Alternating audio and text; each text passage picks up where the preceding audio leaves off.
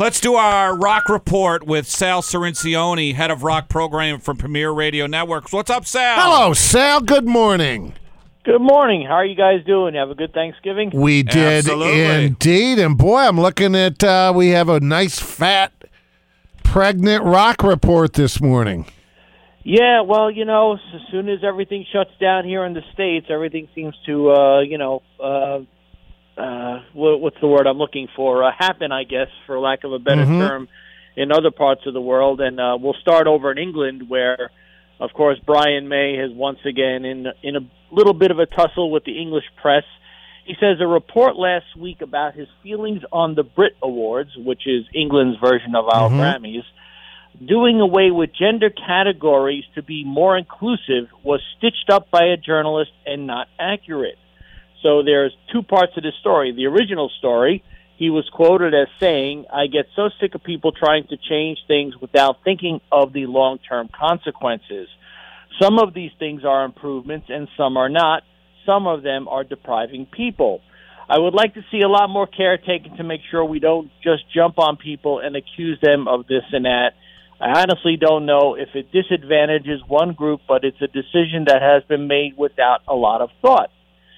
But, of course, after that went out, viral as it were, he issued a statement saying, I was ambushed and completely stitched up by a journalist at the recent ITV, which is a UK network, their event.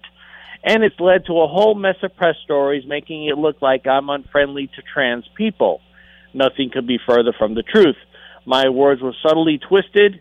I should have known better than to talk to those predatory press hacks. and he goes on to uh, offer his sincere apologies Right. to anyone who was hurt by the story, et cetera, et cetera. So, yeah, once again, Brian May and the good old British press not always getting along or seeing eye to eye, or they or they reporting what he claims he said. Yeah, it's it's it's And- yeah, and I'm not up on it, Sal. I mean, are they really going about changing the categories?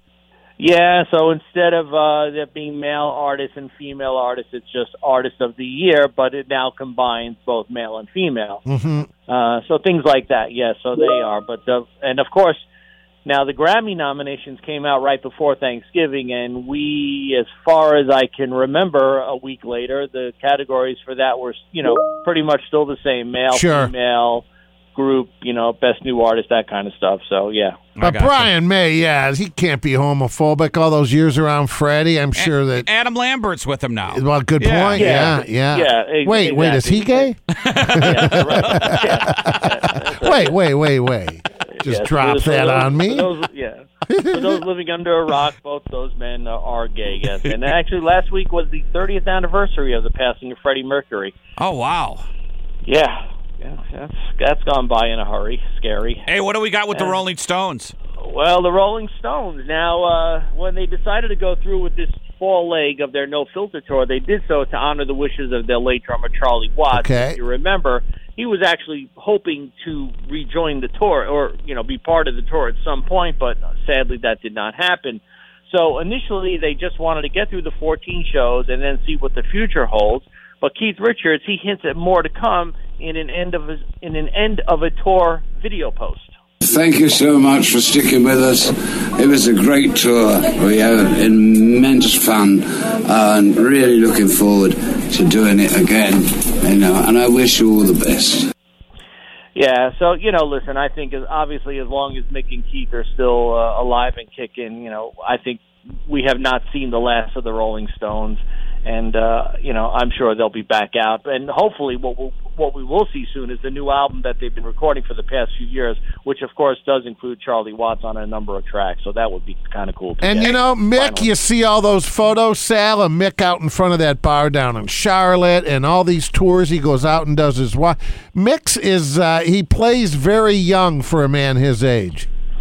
Oh yeah, and it's incredible. And you It know, is. for those just just the energy that the guy displays in, in a concert. I mean, heck, I couldn't. I I, well, I can't run to begin with because of just bad knees. And here's the guy, you know, pushing seventy, Right. eight, eighty years old, and he still jumps around like a you know a kid in his twenties. Really has a lot of energy. Comes obviously has good genes, good stock. So.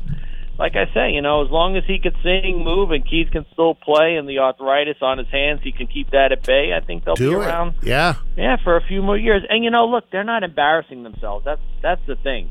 You know, of course they don't look like they did in their twenties, but who does? Who does? Yeah. Yeah, and Mick Mick is dating twenty year olds, so yeah. Yes, of course, keeps them young.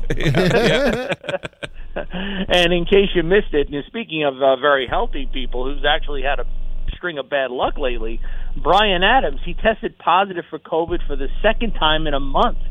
Uh, this happened on Thursday. He arrived back in Milan, Italy for the unveiling of the 2022 Pirelli calendar, which he photographed.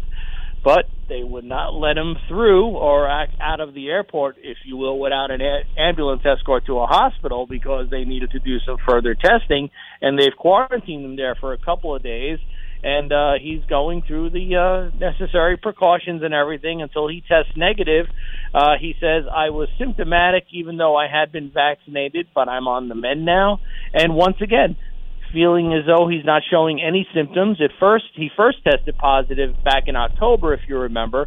He was to fly to Cleveland to help pay tribute to Tina Turner at her induction into the Rock Hall, but he was not allowed out of Canada because he was diagnosed then and had no symptoms. So, bit of a string of bad luck for Bryan, but uh, we wish him well. Could you imagine And- though, be, Sal, being in like so you're in a foreign country, they speak a different language, and you immediately have to go to the hospital. You're watching like three days of Italian TV. What the hell are you going to do, right?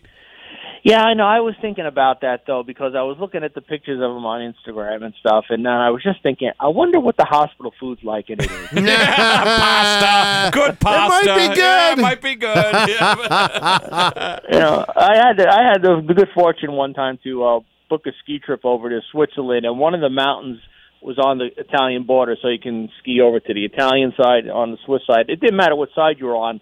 Lunch at a ski resort in Europe is completely different than lunch at a ski resort in the United States. Yeah, there's So- no hot dog, eh? uh, uh, so maybe it extends to hospital food. And uh, finally, I'll leave you with some new music, courtesy of Black Sabbath guitarist Tony Iommi. Uh, this is an instrumental track. It's called "Scent of Dark." It's his first new song since composing "How Good It Is," which was a classical piece for the Birmingham Cathedral in 2017, and his first rock song since anything on Sabbath's last album, which was 13 back in 2013 this instrumental track actually is to go along to coincide with his new fragrance scent of dark. Oh, Oh, yeah. A, to- a Tony Iommi fragrance. I don't know.